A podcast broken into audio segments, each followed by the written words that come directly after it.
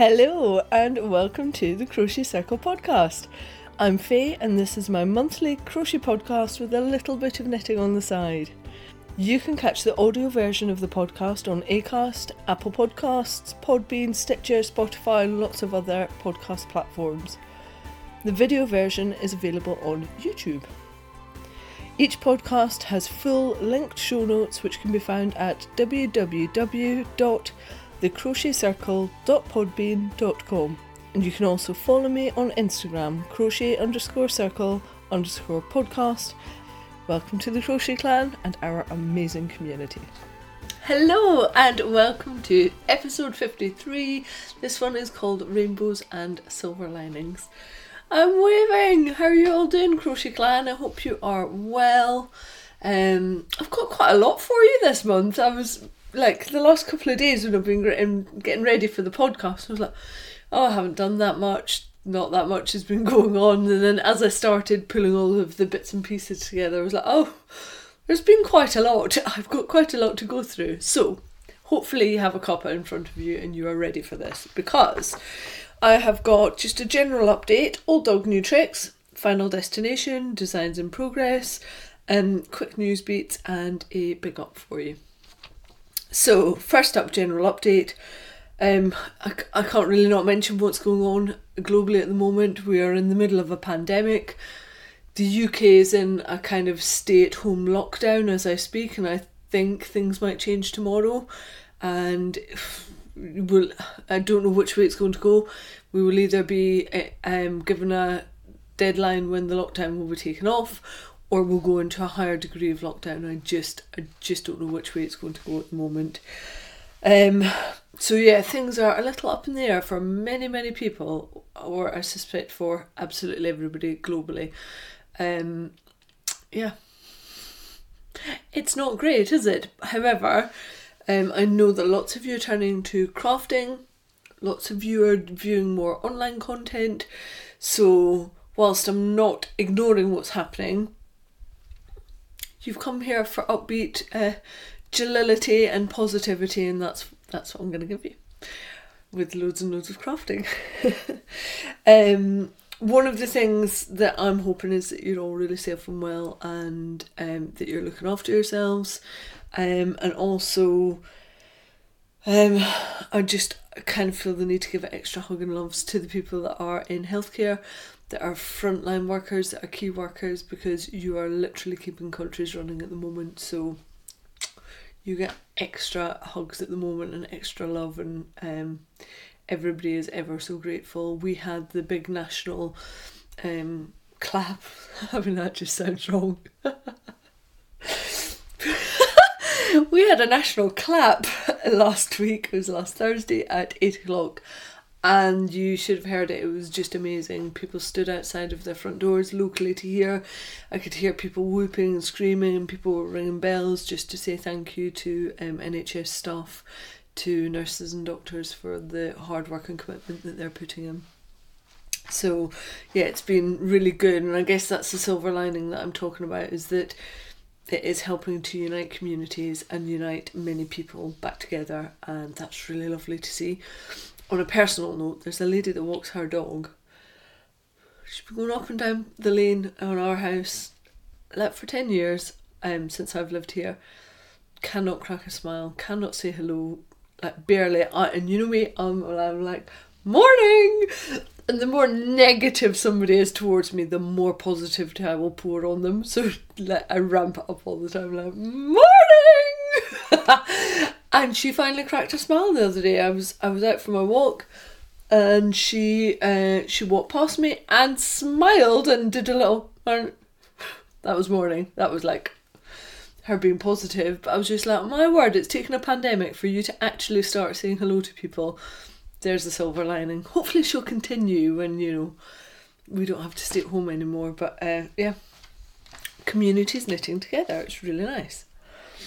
Um, right, that's it on general update. So let's crack on with old dog new tricks. This one came in from um, Rachel, who is the pulled stitch on Ravelry, and she also has a blog called the Pulled Stitch. Um, I've linked it all in the show notes. But Rachel got this tip via Susan at Pepper Goose Design, and um, it's a really handy little tip. Um, and some of you may know it, but others may not. When you're creating the slip knot on your crochet hook to do your starting chain or your foundation um, row, depending on which side you take to do your knot, depends which side of your yarns, whether it's the tail end or your working yarn, that makes a difference as to which end can be tightened um, to make your, your knot tighter. I'm probably not explaining that very well, but I can show you. I don't think I've ever thought about this before, and so I think I vary my practice depending on what I'm doing, but I won't do that anymore. So, so if I have my working yarn placed to my left, I'm just going to dunk that under my arm, and my tail end yarn to my right, and I make my usual slip knot. Then what happens is if I want to tighten that slip knot, I would pull on my working yarn. And if I wanted to loosen it off, I would pull on the tail end. So what that means is as you work, um, because the tail end is the one that will loosen it, once you're starting on your work, you don't really have any way of tightening up that initial loop. So when you come around, let's say you're working in the round and then you want to um, neaten up your work when you've joined it, the only way that you would be able to neaten that up with your initial slip knot would be to pull on the work that you've already created. However, let's swap that round. So I'm swapping my working yarn over to the right and my tail end over to my left and I'm making my slip knot and this will reverse out. So if I want to loosen off my slip knot I pull on my working yarn and that will loosen it off. If I want to tighten it up I pull on my tail end and it tightens up and what that means is that when you have made that row or that um, that round and you join it together, if you need to neaten, um, neaten up that knot, you can just simply kind of push the knot up from the by pinching, holding on to your tail end and pinching the knot up and it will neaten up your rounds. So let's say you're starting um, in the round and you might want it to your work to be a little bit looser because sometimes it's harder to work into that knot then you would want your working yarn to be the one that um, loosens it off but if you want to be able to neaten up an end then you want your um, your tail end yarn to be the one that um, tightens up and honestly I'd never thought about this before but it, it really works. And I think all that happens is I don't think I look at one end of the yarn or the other. I just make a knot and I start. But actually, it's one of those tips that if you really want to neaten up your work and you want some of those little finessing finishing touches, then that is definitely something to pay attention to, especially when you're working in the round. I think this is where it comes into its own because you can make sure that you've got the right flexibility for um, having the same size stitches and for knitting up you always get this little bump at the end of it when you are working in the round and you join the two together and I think that will just neaten it right up and make your work look better. So really quick nice little tip there. Um, like I say not something I'd ever thought about because I don't I don't look at my yarn before I start a project and think right working yarn needs to be on the right. This needs uh, tail end needs to be on the left. But it's something that I'll do from now on in depending on what it is that I want because sometimes I will want the looser end and sometimes I will want to tighten it up. So nice little tip that um the tip that I want to point you towards is about blocking and finishing and it's a blog post that I pulled together a couple of years ago from the sweater along Now, whilst the blog post is called Ideas on Blocking and Finishing Garments, it actually goes into a wealth of detail beyond what you need for a garment. The information is really handy for all sorts of items. Um, I've provided a link in the show notes for you, and there's all sorts in there like how to make pom poms, how to make tassels, proper way of sewing on buttons, how to record and document your um, your makes all sorts of information how to wash and block. It's a really good resource that if you bookmark it, you can then just keep on coming back to it. So that's my top tip because so many of you are now finishing off um, projects whilst we're kind of in the house for extended periods of time. I've seen so many WIPs becoming finished objects, so I thought that would be a really handy one for you. So rather than maybe having to trawl through the internet to find loads of loads of information, actually if you just go to my blog post i've provided links across the board for all sorts of things so it's a really good place to start out and make sure you're getting um, detail i've literally done all the work for you in that blog post so um, go and have a look you might need a brew because it's quite a big one but like i say it's very in depth and it links out to all sorts of other really helpful information so we're on to finished objects, and I'm wearing one of them. I have two knitted finished objects and two crocheted ones.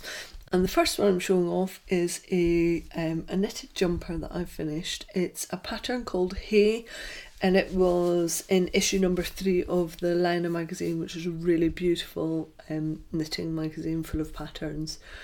And um, I was flicking through my issue at, Christmas time, just when I knew that the John Arbon Yarnadelic yarn was going to be coming out, and I bought a jumper quantity. Um, I think I yeah I showed it off at the time. It's really beautiful, and the color that I got is called Badida, and it's this lovely kind of mid tealy blue color, but it's mixed. It's a melange, so it's a mix of color, and in there is also this kind of coppery brown color.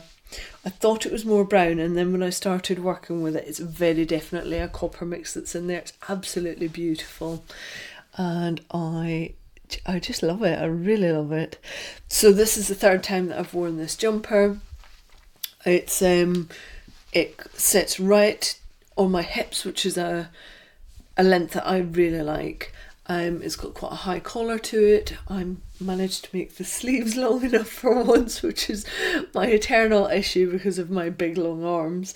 Um, so I managed to get that done, and it's got some nice ribbing detail. But the bit that I really love about it is it has this l- kind of lacy side panel that comes right the up the side from the body, and then comes up and over the front over my shoulder and does exactly the same over the back. So to all intents and purposes it looks like quite a plain jumper, but it's only when you get a little bit closer to it that you see all of the lace work in it. Um, and it's not difficult lace work, it's a really nice pattern repeat. So if you're looking for a jumper um, to knit that's really nice and simple but has a bit more interest to it, I definitely suggest this one. Now, on all of the other models, it was a little bit baggier, and I went for medium, which I talked about this last time round. I don't like having big, um, like bulky, baggy jumpers on, it just doesn't look good. And so I went down to a medium and I changed it up to this, which is a sport weight yarn. Um, and like I said, the pattern is called Hey. It's available on Ravelry, or if you have Laine, it was issue three that I got it from. I'm over the moon with it, and what I particularly am pleased with is um, when I reviewed the yarn, the Yarnadelic yarn that I'm wearing, and actually there's a full review on that for knit and crochet, and I've um, added links into the show notes for it. So if you want to know a bit more about this yarn, that's where you go to. Um, so when I reviewed it, I said that I didn't think it would pill as much as a standard merino. Sorry, that was a broom randomly moving in the corner of my office. Hmm. Um, yeah, it. I said that I thought it would be slightly harder wearing because um, it is the Corriedale yarn, and Corriedale is a breed, um, the, a crossbreed of merino and um, Lincolnshire long wool. And the merino is ultra ultra soft but it pills very rapidly. And my thinking was that a long wool because it has a longer staple length um, within the breeding would give uh, um, the Corriedale yarn a little more durability.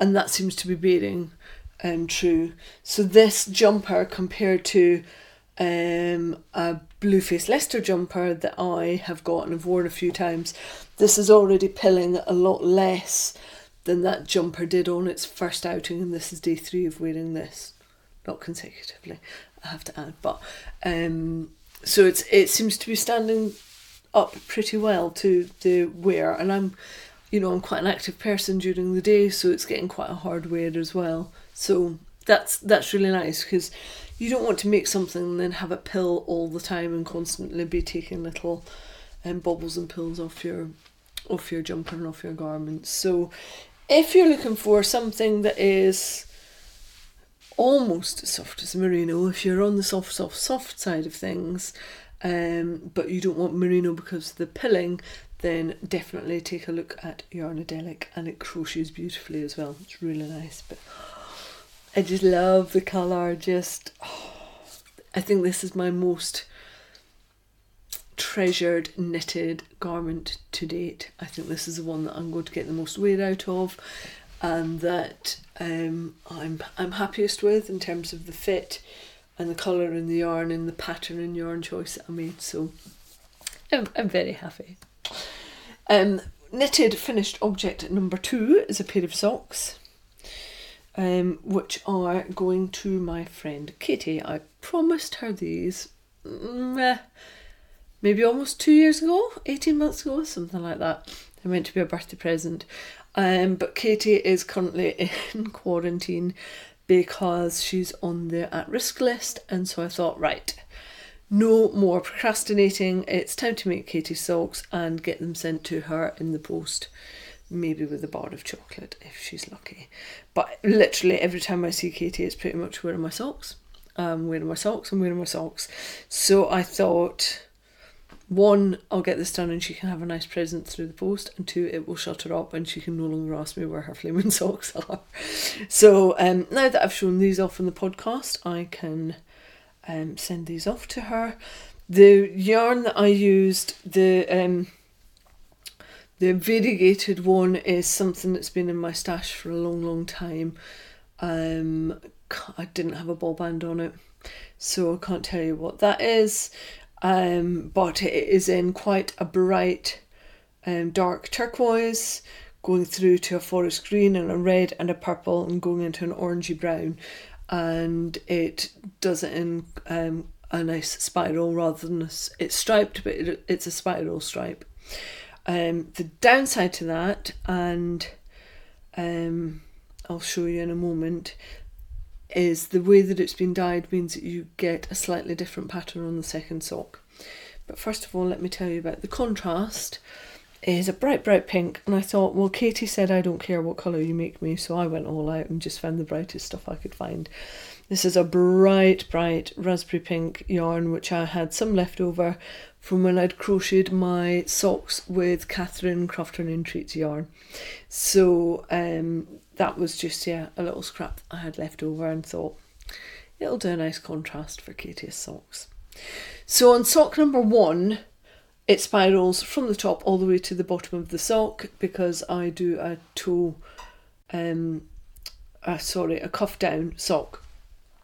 On sock number two, I get the spiral up at the top, although it's slightly exaggerated, and then what happens at the bottom is there is no spiraling. And I was just like, oh, I don't I don't really like that. Instead I've got these massive blobs of colour pooling. So once on one side of the sock it's colour pooled to the dark turquoise with the bits of the green and on the other side of the sock it's colour pooled with stripes of the red and purple with the other colours in there. Whereas uh, what I wanted was for me to get this spiral stripe all the way down. So I got onto a, a yarn dyeing friend and said, what's going on with this? Is this bad dyeing? and she said it's not bad dyeing. What it is is if um, if somebody has space dyed um, skeins of yarn, this is what happens. And I was like, space dyed. and then when I thought about it, I worked out what it was. So if you open up a skein of yarn and you have it in the um, liquid to be able to dye it, the strands that are on the inside of that skein are on a smaller radius than um, sorry circumference than the strands that are on the outside of the skein because they've they've got more that they're wrapping around so they're on a larger circumference. So if the dyer has put a certain amount of squirts in one patch and it goes up and down the thickness of the skein then of course you've got more space on the outside that doesn't take that colour or has a different colour on it than you do on the inside. And that is why you get, or can get, if it's been dyed in that manner, tighter stripes going into sock number one, and then looser stripes going into sock number two. And I've had this a couple of times with different socks, and I just thought maybe it was a bit of random dyeing, but now I understand what it is. And yeah, I think I would be a little more discerning now about looking at yarn dyers and ask them about how they've dyed their yarn if I know I'm going to use it for socks. Slightly different if you're using it for a shawl, but again, it's going to show in the shawl. Um, you're going to see a difference in where the blips of colour are if it's the outside of the skin or the inside that you've used. So one just to be aware of. I'd never thought about it before, but it's absolutely right. That's that's what has happened here. Now there are loads of different dyeing techniques. Um, so for me, I would be inclined if I need it. Let's say I need it for a sock pattern that I'm designing. I don't want that to happen in my sock pattern. So I'm going to be a little bit more discerning in the future about what yarn I buy for socks and for specific patterns and find out from the dyer what their dyeing technique was because um, I'm I'm ever so slightly unhappy with that. Katie won't care, let me tell you, she will not give a fig because she's just getting nice warm toasty socks. But I care. I, I want I want some. I'm very much based on symmetry. Things need to be even. I'm actually just a total pedant and I can deal with that. That's what I am. I like things to be just so. So these annoy me. like I say, Katie won't care. But what it means is I've learned a valuable lesson and I'll know to look out for that when I'm approaching other designs and other dyers which is another good reason for me to stick to fewer dyers and fewer yarn companies because I've got more chance of knowing their wares inside out and being able to build up that relationship and ask them questions like, well, how did you dye this? Is it going to do this in this design? So, yeah. Little FO number two done though. Um, what else do I have? Number uh, finished object number three, of course um, is crochet and it is a rainbow. I saw all of the kids that were putting up rainbow pictures up in their windows so that they could show their friends and wave from the windows and I thought it was such a lovely idea. And I have loads and loads of cotton in different colours in my stash and I thought, well I can make a rainbow and I've got other bits and pieces that I use for display when I'm out vending at yarn shows. Like I've got loads of daisies that I quite often put out and autumn leaves. So I thought, why don't I start to make a bit of a collage that I can either put on the window, but I actually think because of where our front door is, and that's where um, a lot of local people go past our front door when they're walking their dogs or at the moment walking their kids as well. Walking their kids. They're going for a walk with their children. don't, literally don't have their kids on leads. Go sit. Um, although maybe maybe some parents feel like that's appropriate at the moment. Um, so I thought it would be really nice to just start pulling together a bit of a montage of stuff and put it onto my front door or up in the window. So the rainbow is number one. It's all sorts of different um, weights of cotton. It's all cotton, but there's four ply and there's DK, there's Aran, and it still came out perfectly well. And it's a bit of a dirty rainbow, so it's only, it's not terribly big, but it's big enough that it will look good. It's maybe about thirty centimeters by fifteen, and it's um, like I say, it's a bit of a dirty rainbow because I don't do the really bright rainbow colours. So of course I didn't have any of them in my stash. Um, but yeah, so this rainbow will go up in the door. I'm just waiting for some little suckers to arrive, and um, they will go up, and I'll create a bit more of a montage, and then every couple of days, hopefully, I'll be adding to it like some clouds. I was thinking I might crochet myself up a little pretend palm, and he can be sat on the doorstep. So every couple of days the kids that are going past will have something new to look at. And then I was thinking at the end of all of this, where I set up wool gathering Sandbach every couple of weeks. The room that we go into is actually uh, by day it's an, a nursery room or, and an after school club. So I thought that um, if I wash it all, then it might be something that they would want to put up in their in their room. But I also thought it might make a bit of a a mobile, so it could it could do all sorts of things. But I'll see if they want it because there's no point in it then just hanging about in my house. So hopefully it will get a second life after the um, the pandemic is over. So that's finished object number three, and finished object number four is the positivity spiral that I was doing with the amazing coloured yarn from Ishrat, who is Fruitful Fusion. I really love this version. Um, it's a one skein cowl um, called Positivity Spiral, and it's amazing what you can get out of a skein. I made this version um, a lot longer, and so it actually doubles over. But even if you double it over, it's still got quite a nice amount of depth to it and the colours are just glorious. So the cowl works on um, a herringbone stitch and it's um, it's treble herringbone. Sorry, it's treble herringbone, and then it's got some filet crochet to it, so you get this lovely spiraled effect that happens all the way up and round the cowl. And it's on an eight round repeat, which is really easy to memorize and um, the colours that Ishrat dyed up. It was part of Operation Social Justice Warrior, and the colour is just delightful. She did three, and um, they were based on the elements. And this one is called Water, and it has like you know when you get dark pools of water, it's got those colours. So there's like a deep purple, um, that kind of lighter turquoisey, greeny blue, little elements of almost green to it, and going into a darker blue. It just sometimes you get a really good pattern and yarn match, and this was one of them, and I really loved working this up. And what made it more special was that we were both doing it for um, for Race on the Agenda as part of Operation Social Justice Warrior. And I'll be able to update you on that later with how much um, you all helped to raise for Race on the Agenda. It's quite a lot of money. Um, yeah, so Positivity Spiral got finished.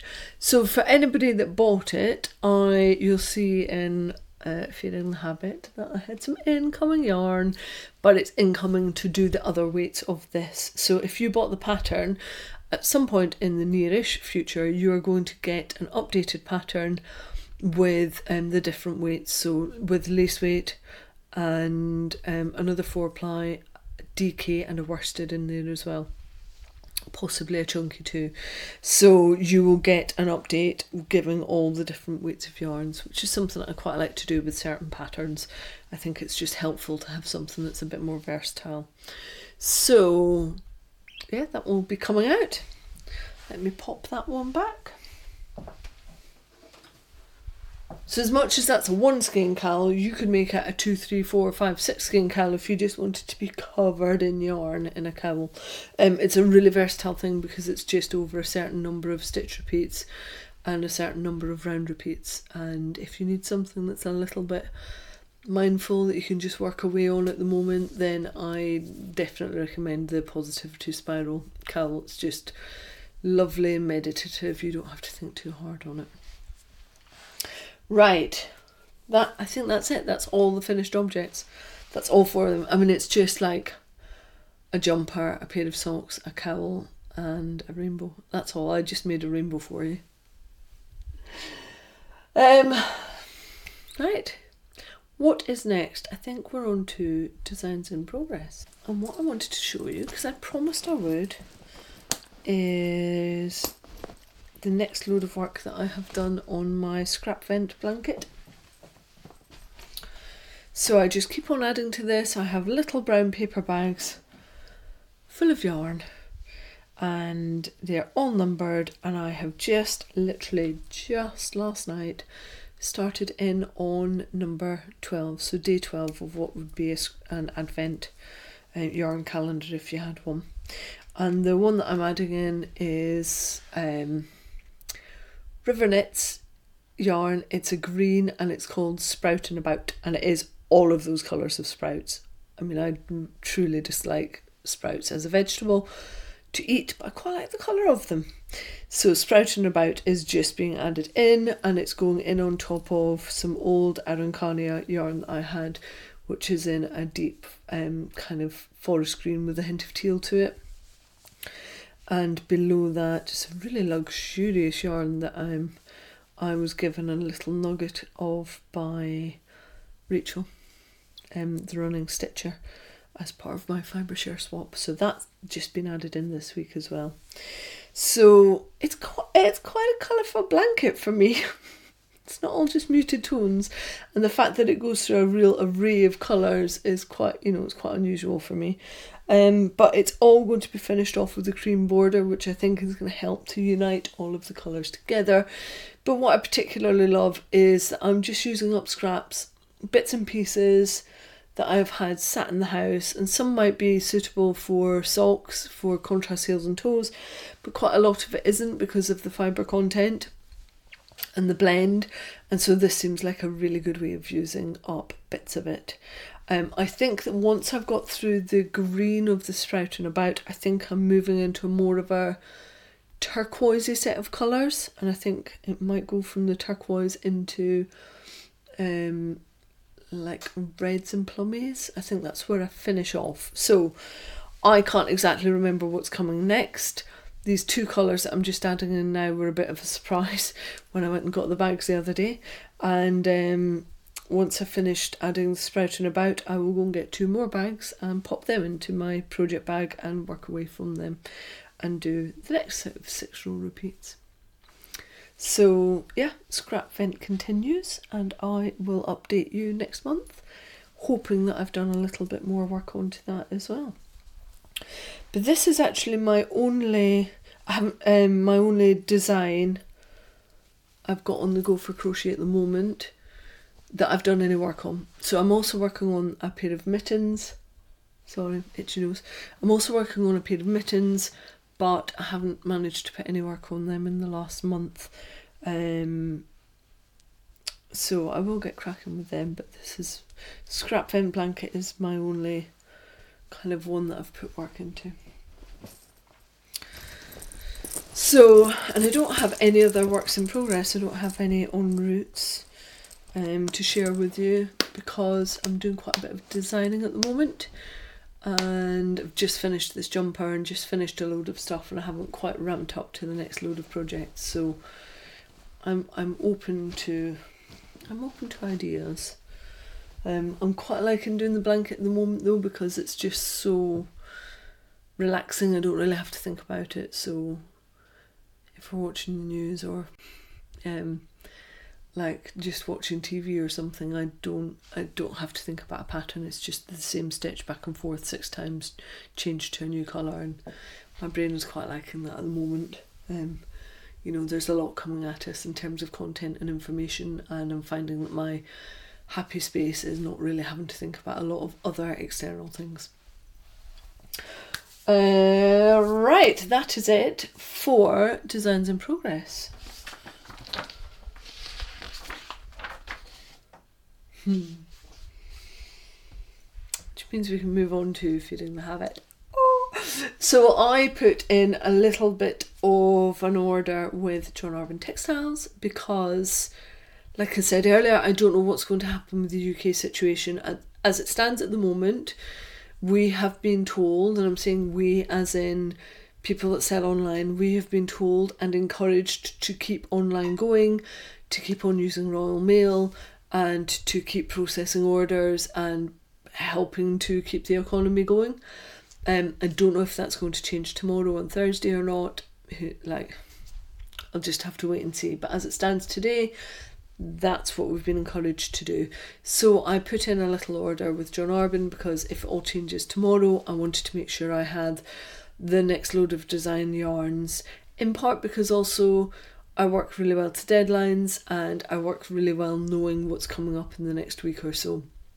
So for me, having that yarn there is a nice like focus point for me. I know what I'm going, I know what I'm doing, and I'm less likely to have to be distracted and to let what's happening globally um kind of pull me down. I'm always better when I'm looking up rather than looking down. So here's what I want. There are kind of two sets for two different projects. the first is lace weight. Like I love, love, love the effect of lace weight. I just really hate how long it takes. It's not that I even don't like working with it because it's lovely and light. It just seems to take forever. And so that's my issue with lace weight. It just takes this um this little bundle that I'm holding up is undyed merino and it's 50 grams of it is 650 meters. That's hours worth of work. But I know that the um the lightness of it is so beautiful to touch. It'll be lovely and warm, although it'll be like having, you know, wearing a little cloud around my neck. I know it will be beautiful and it's worth the effort, but I really hovered over pressing add this to shopping basket because at least wait. Um, however, it's organically farmed and it's really beautiful. Um, and I'll do it on quite a largish hook size. So this lace weight is going to be positivity spiral. And then going up into the four ply, I'm also going to do a version in their Exmoor sock yarn um, which is a really nice mix. It is 60% Exmoor Blueface, 20% Corriedale, and 10% Zwartbles, and 10% nylon. And I used this for my Kinbane shawl, and I really enjoyed crocheting with it. It's um, it's not like it's not a super soft yarn, but what you get is a really nice stitch definition with it and a little bit of drape. So it doesn't just like you know some yarns you work with and they just hang there and just like oh they relax a lot. This isn't a yarn that particularly relaxes when it's been stitched. But for me I wanted to test that and see how that works as a cowl because you should get really nice folds in it. So that's why I went with this. And the colour is called Mackerel Sky and it is a particularly beautiful um, aquamarine blue colour. Really beautiful um, this was nearly in Kinbane, and when I went to go and pick up the yarn for it at Unravel year before last, uh, they'd run out, so I couldn't get any and had to change the colours for Kinbane. So I'm pleased to finally be using um, Mackerel Sky in a um, pattern. And then the next one is in their Harvest Hues, which is a light worsted um, sorry, light Aran worsted weight yarn. So it is 200 meters for the 100 grams. So this will work up really, really quickly and be like the antidote for working in the lace weight yarn. I think I might have to do the lace weight one first just because it's my nemesis and then work my way up through the different um, colours, the different weights of yarn. So the Harvest Hues, the light Aran is in this really rusty orange brown. It's proper fox colour, you know, the darker orange in a fox. It's that colour and it's beautiful. And I love Harvest Hues to work with. It crochets up beautifully. And again, it's 65% merino, 35% um. So with that, what you're getting is this lovely richness of colour that comes through because the merino is pretty much quite a white wool, so it takes a dye.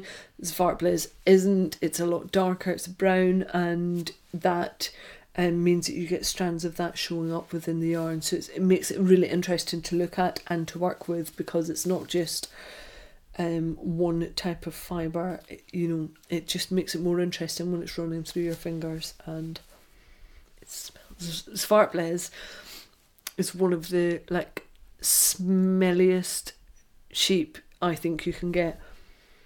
It's it's amazing. Like it's got a sweet nutty I was gonna say taste. it's not taste. It's got a sweet kind of nutty um, smell to it. It's really lovely. Um, I always love sniffing wool, but Zwartbles in particular has got, I think, a really defined um, smell to it. Lovely. So that's going to be another positivity spiral, and then, um, and I will also have a DK. So this is coming out of my shop stash because I sell this in kits, and I'm go- also going to do a double knit, so a DK weight yarn as well, and that is in their knit by numbers, so it's 100% organic merino, and that is knit by numbers uh, 111, which is a dark, uh, kind of slutty mustard colour. Which I'm not particularly selling in, but it is a really lovely um, kind of browny yellow with slightly greeny tones. But the reason I've chosen that is because if I pull all four of those colours together, I just think they look beautiful together with the natural white, the fox, the slurry mustard, um, greeny brown, and the aquamarine. I really like those four colours together.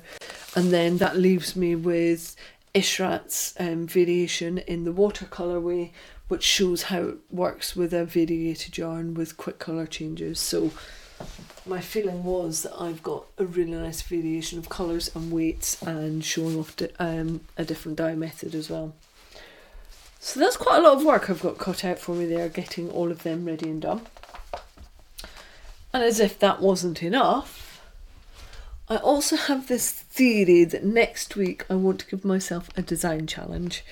Um, and what I want to do, it's going to be a knitting pattern, but what I would like to do is get an idea that's already in my head for a hat, for a knitted hat, colour work, and I would like to start it on Monday morning.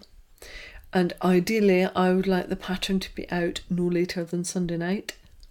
It's quite a tall order because it's a huge amount of effort to get a pattern ready. Like it's it's immense. You've got to come up with the idea, you've got to swatch, you've got to size it, you've got to and make it for me preferably twice. I usually make things two, three, four times over before I release a pattern. Um, I've got to get it to Deb for tech editing. I've got to get it back from Deb. I'll send it back to Deb again.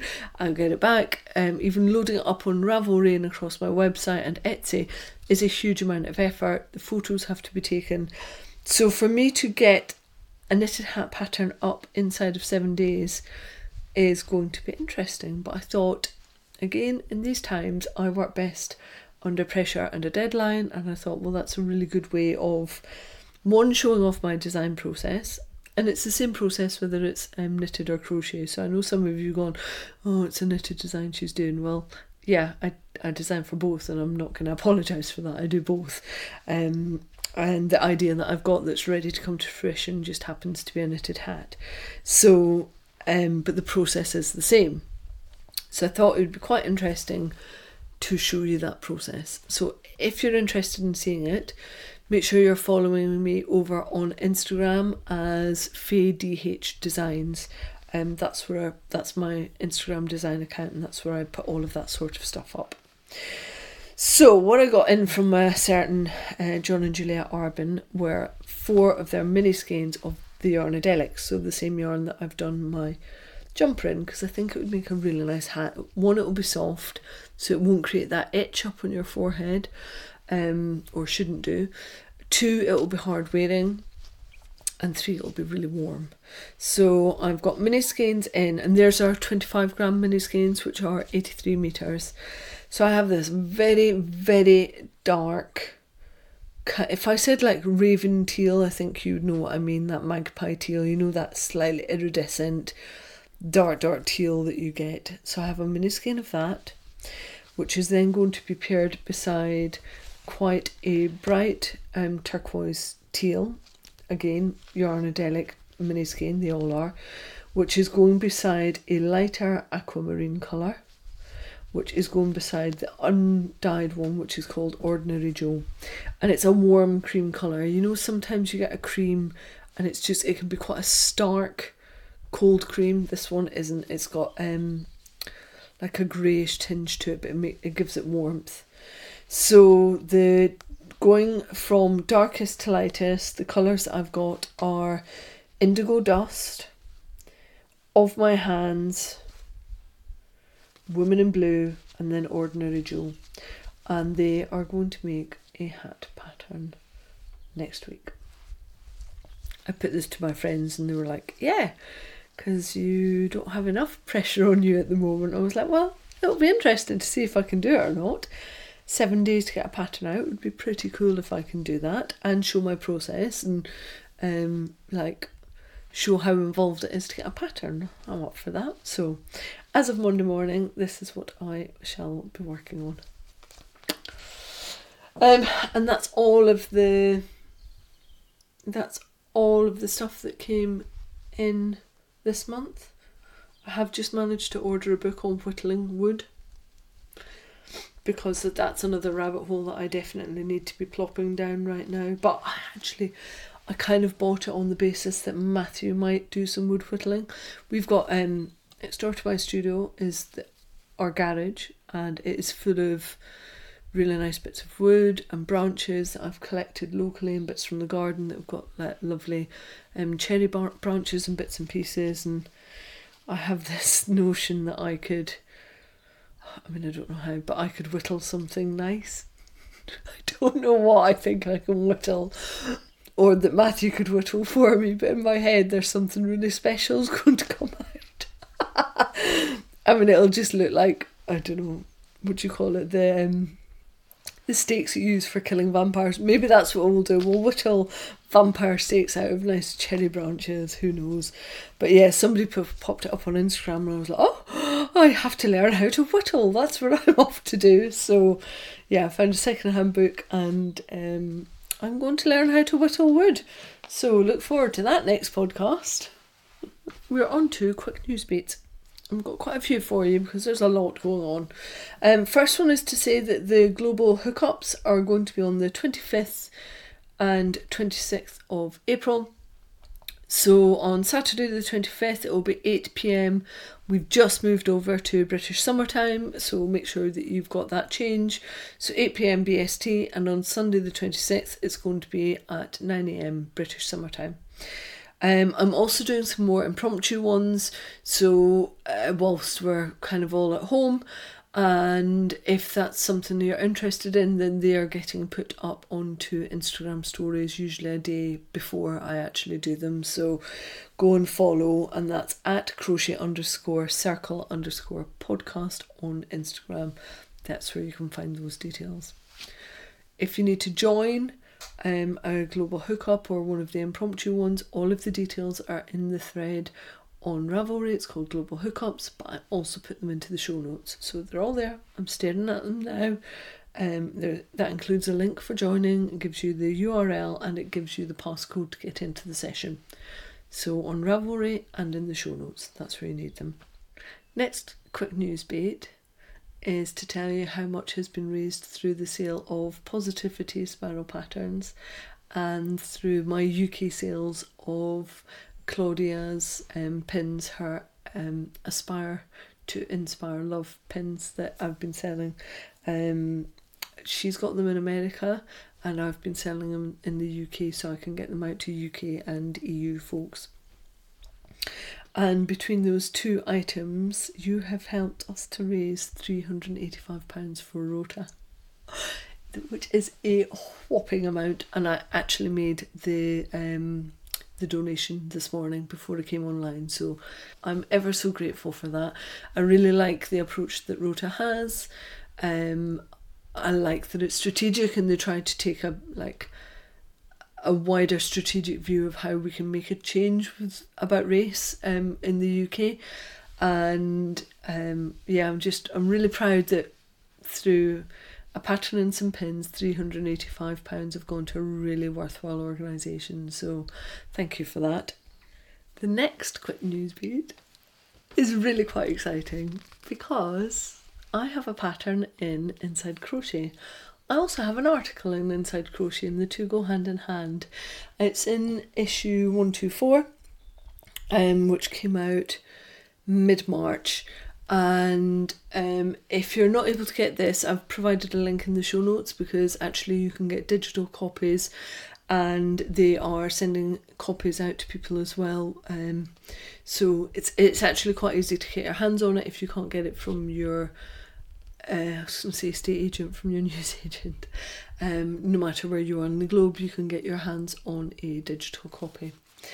So the article that I wrote is called "Make Way for Crochet." and it's all about busting some of the urban myths around crochet and what we as crocheters can do to help get our craft the limelight that it deserves to say move over over to some of the other crafts yarn based crafts and to get um, crochet into that deserved spotlight it was a really interesting article to write um, i'm not i wouldn't normally say that i'm a I'm a writer, but I really, I really enjoyed it actually. Like my least favourite job to do ever for work is writing a newsletter. I hate it, which is why I rarely put them out because I just I get a mental block every time I sit down and do it. But this article just flew off my fingertips and it's kind of it's aimed at yarn dyers and yarn shop owners as well in a vague hope that we might get them to think differently about crochet so that's step one of that piece of work and it's it's going to have a longer life beyond being in the article but i'll be able to tell you about that next month and then alongside the article is the Omni shawl pattern. I love. I love the styling. I love how they've done it. It's just, it's beautiful. And the model is stunning. She is absolutely stunning. Um. So yeah, it feels really, really nice to have that pattern in inside crochet. Um, so yeah, that's issue 124. And what I've got up behind me is one of the versions. So again, within that pattern in Inside Crochet, it shows you it in different weights of yarn. So the one that I have got on my lovely trusty mannequin Claude is um, in Riverknit's Starry Night, which is gorgeous. It is exactly as you would expect it to be because it's called Starry Night. It's got um, depths of light blue, um, dark blue, um, and a kind of mid turquoisey colour in there, and then blips of undyed and blips of yellow as well. So you get these little punctuation marks of the stars coming through when it's been worked up. It's a one skein shawl, so that's a four ply version. But equally, it can be worked up as a lace weight. This is a one skein heavy lace weight version. This is John Arbon Textiles alpaca two to three ply. Really lovely and light and airy. It's beautiful. And then we also have there is four ply version, another four ply version, which is John Arbon Textiles Devonia. And it just makes a slightly smaller shawl. Obviously, the because it's all done as a one skein, the heavier weight of yarn you get, the slightly smaller the shawl gets. But I also have a clever trick up my sleeve on that. Um, and then there is a DK version, which I did in their um, merino, which is Viola Merino. I think this colourway is called North Sea, so it's quite a mid blue, quite a, you know, kind of choppy, dark choppy seas colour. And then I also did a um, a version which is um, in Harvest Hues. So this is in the Aran, uh, light Aran worsted, and it's a kind of nutty, walnutty brown colour, which is lovely. So one of the things that I've worked on for this pattern is a little tab that you sew in. So you keep the first thing you do is you take two meters of your yarn and you put it aside, so that when you come to the end of your pattern, you crochet up this little tab. And what it means is that you can put your the um, thinnest end of your shawl through the tab and you can pop it up and over your head and it means that your shawl stays on you. I don't know how many times you've worn a shawl and it just wants to fall off all the time. And because of this tab, you've got a one skein shawl that will actually stay on and stay put all day long. Doesn't move anywhere. I've tested it. Um, so you can make use of all of those lovely one skins that you've got sat in your stash that have never come out to play because you think, well, what am I going to do with it? Well, actually, you can make an omni shawl and it will stay on you, and you can do it in any weight of yarn that you've got in your stash. I'm not sure it would go up to a chunky, to be honest. You probably could do it, but my feeling was that kind of worsted weight is the highest I wanted to go to make it be a shape and size actually was wearable as a shawl. And that's so this is Omni. Took a long, long time to work up this shawl. Um, not because the pattern's difficult, it's on a two section repeat, it's really easy to memorise, but just again because I was doing it in all the weights of yarn. So to go from a lace weight, I think in total I crocheted up seven yeah it was it was seven different versions or six and my lovely friend Annabelle crocheted one for me six different versions but I've got seven in total um to show off so it, it took a long time to get through that but it means that you have got a very versatile pattern all the details for that are in the inside crochet pattern so it doesn't just give you the details for a four ply it gives you all of the details you need for all of the weights very excited to be working with them. They're a lovely, lovely team, and I feel like our kind of ethos towards crochet is um, aligned. Like they want to push crochet, they want to um, have it seen as the really beautiful craft that it is, and that makes me happy. It's a really lovely crochet magazine, and some beautiful patterns in there um, this month. Really nice. Right, so that is Omni, but there's more. what else is there? Oh, uh, another design that's coming out, and I just need to pre warn you because I, I don't think I can show you all of the details yet, but it's coming. Um, do you remember last year I worked on um, a commission and a design for John Arbon Textiles, the annual, new annual that they brought out? Well, they've only gone and done a second one, and um, I've submitted an idea and they liked it and it they've got it and they're uh, towards the end of this week they're going to be doing pre-orders for the annual from their website.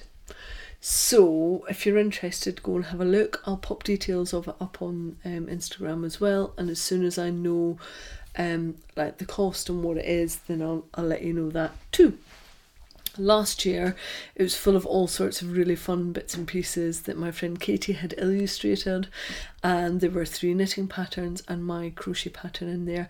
This year I know that there are three knitting patterns and a crochet pattern and the crochet pattern is mine and it's um it's another cowl. I love a cowl I just do.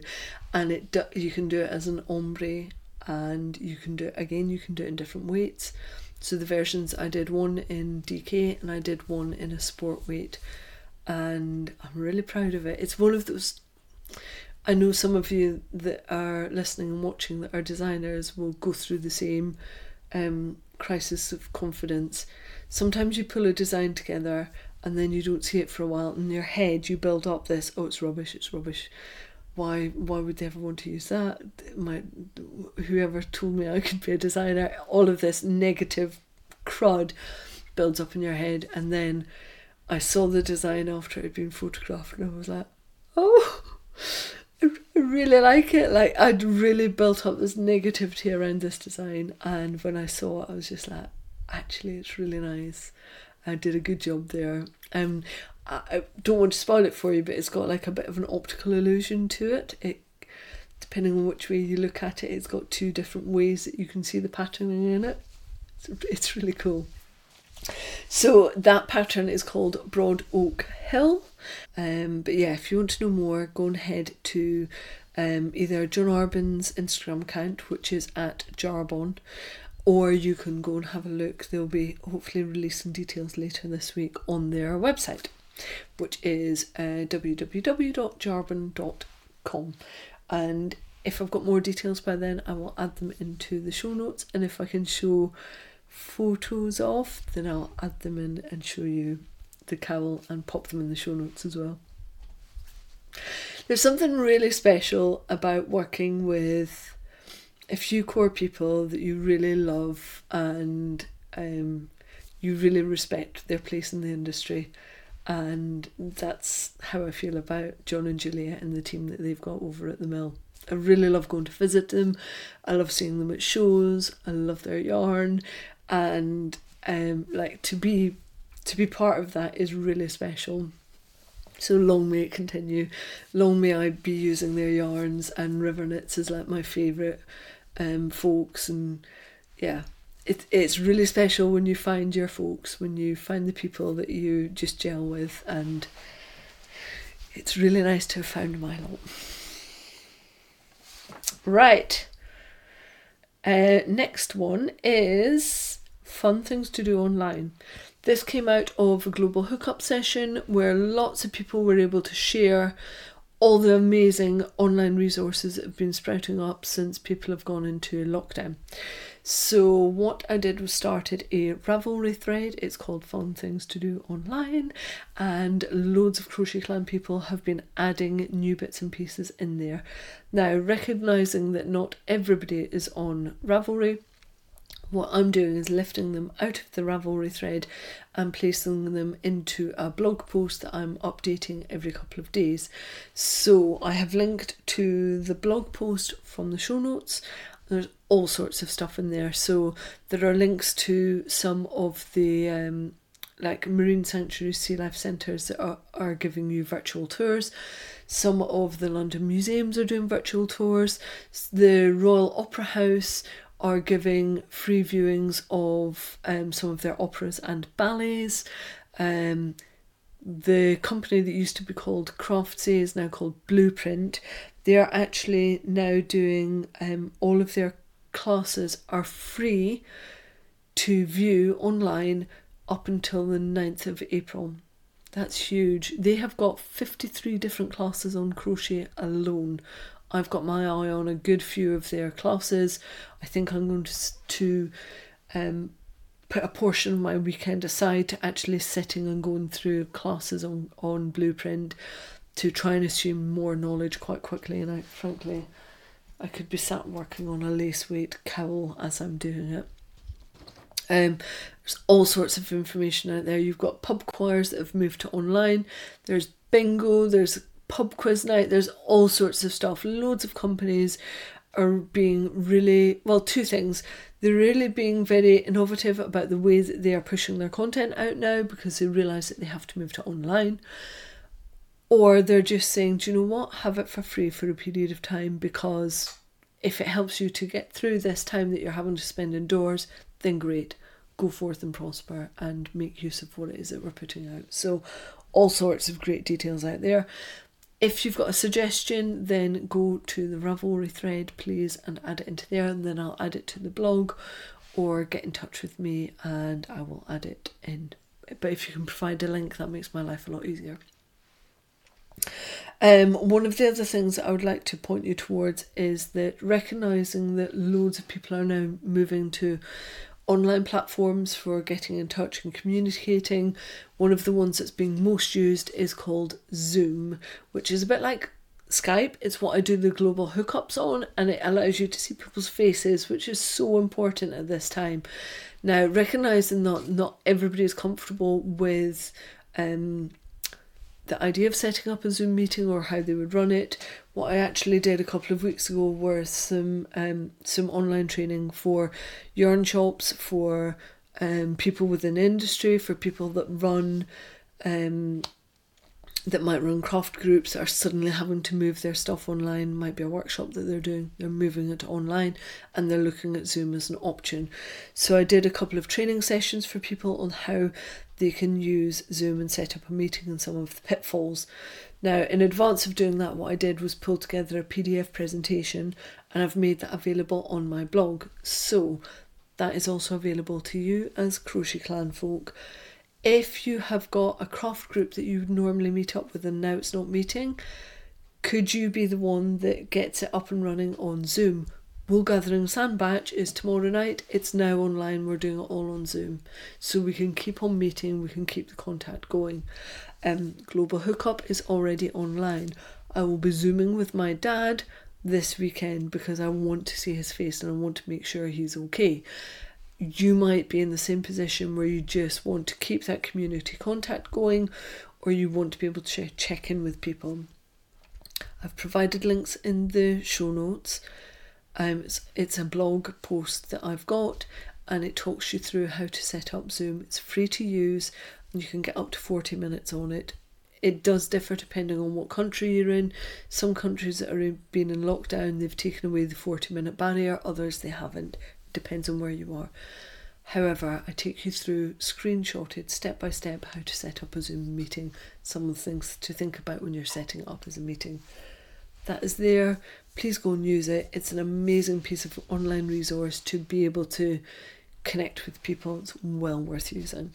Yeah, I think that's it for um, quick news bits, which just leaves me with a big up. And I know I mentioned it earlier, and I'm going to say it again because I cannot be grateful enough to our healthcare professionals, to the people that are key workers and frontline services, people that are delivering food, the many, many shop assistants that are still there working away, getting food to us, making sure that we can have online deliveries of food, of essentials, of other goods.